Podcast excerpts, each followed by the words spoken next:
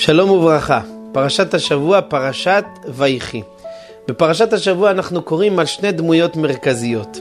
הלא הם מנשה ואפרים, בניו של יוסף הצדיק. ובאמת יוסף הצדיק מסביר לנו מדוע הוא קורא לבנים שלו כך. מנשה כי נשני אלוקים את כל עמלי. מודה יוסף הצדיק לקדוש ברוך הוא ואומר לו, אני ברגע שנולד לי הבן הבכור שלי, שכחתי את כל שנות הסבל הקשות והנוראיות שפקדו אותי. ואפרים, כי הפרעני אלוקים. לא רק שנולד לי בן, גם זכיתי לפריה ורבייה, נוסף לי עוד בן, ובעזרת השם עוד גם אחרים.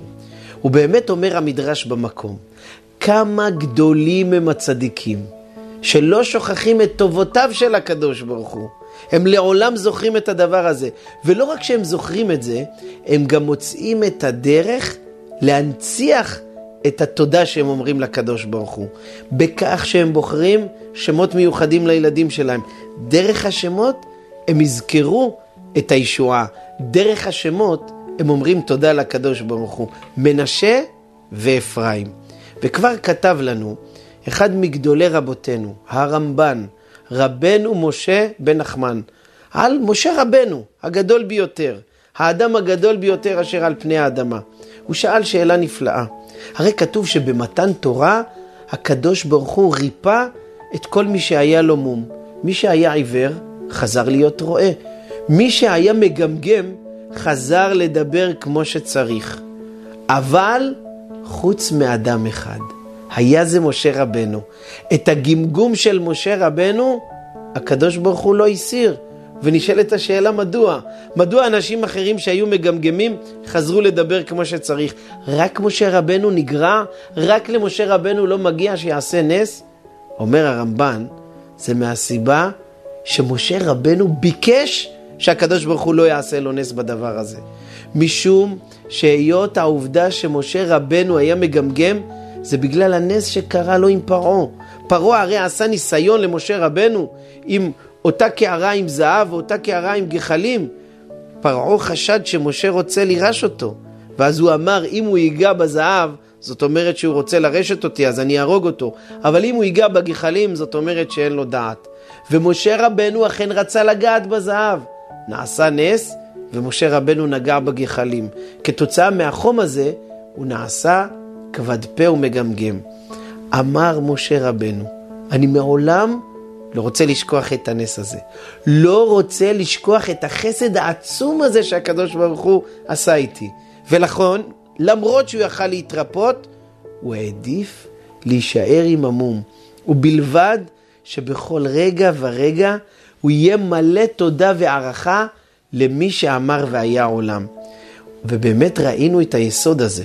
ואנחנו נקראים עם ישראל יהודים, על שמו של יהודה.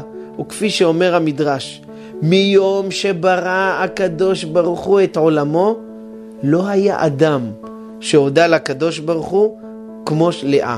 עד שבאה לאה והודתה לקדוש ברוך הוא, שנאמר, הפעם אודה את השם. ונשאלת השאלה, לא היה אדם שהודה לקדוש ברוך הוא מיום שנברא העולם? הרי אנחנו יודעים שאת המזמור בתהילים, מזמור שיר ליום השבת, טוב להודות לאדוני ולזמר לשמך העליון, אמר אותו אדם הראשון. אברהם אבינו, נאמר עליו, ויטע אשל בבאר שבע. למה הוא נטע את האשל? כדי שאנשים יודו לקדוש ברוך הוא. אז מדוע אומר המדרש שמיום שנברא העולם לא היה אדם שהודה לקדוש ברוך הוא כמו לאה? הרי היה את האדם הראשון, את אברהם אבינו. התשובה היא פשוטה. לא היה אדם שהודה לא באופן רגעי, באופן תמידי, שהוא נתן שם לבן שלו על שם של הודיה, על שם של הודאה. יהודה, הפעם אודה את השם. לא רק להודות פעם אחת בצורה גדולה, אלא שההודיה לקדוש ברוך הוא, היא תהיה חלק משגרת היומיום שלך. זאת מעלה גדולה ועצומה. וכפי שידוע, על בעל החסד לאברהם. רבי אברהם אזולאי, כך הסביר לנו נכדו, מרן החידה, ואמר שסבא שלו, רבי אברהם אזולאי, היה עושה חתימה שהוא מצייר תוך כדי זה ספינה. מה לחתימה ולספינה? מה רב גדול צריך לעשות את החתימה שלו בצורה של ספינה? הסביר החידה, בגלל שלסבא שלו היה נס שהוא לא טבע בים. ומאחר והיה לו נס שהוא לא טבע בים, הוא אמר, אני רוצה לזכור את זה תמיד, שזה יהיה בעיני עיניי, תמיד להודות לקדוש ברוך הוא. אז מה אני אעשה? אני חותם בתדירות גבוהה, ולכן אני אשרבב את צורת האונייה בחתימה שלי, כדי שאני לעולם לא אשכח את החסד הגדול והעצום שהקדוש ברוך הוא עשה לי. ובאמת ראינו הרבה מגדולי ישראל שלעיתים היו מאושפזים, וכשהיו יוצאים מהבית עדיין היו מסתובבים עם הצמיד של בית החולים.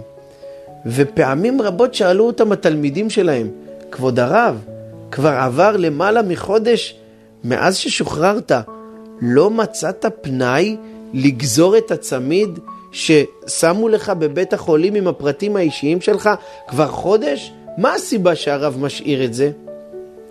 אמר לו הרב, הסיבה שאני משאיר את הצמיד זה לא לשכוח שהייתי חולה והשם יתברך ריפא אותי. הקדוש ברוך הוא הציל אותי. לעולם לא לשכוח את החסד. ומספרים על יהודי אחד, ניצול שואה, שפעם אחת זכה וניצל בזכות העובדה שהוא היה במסע לעבר מחנות המוות, הוא קפץ מתוך הרכבת. אך בקפיצה הוא ריסק בצורה קשה את המרפק שלו. ושם הפרטיזנים חבשו לו את המרפק, באופן שבעצם היד שלו לא הייתה מתיישרת לגמרי.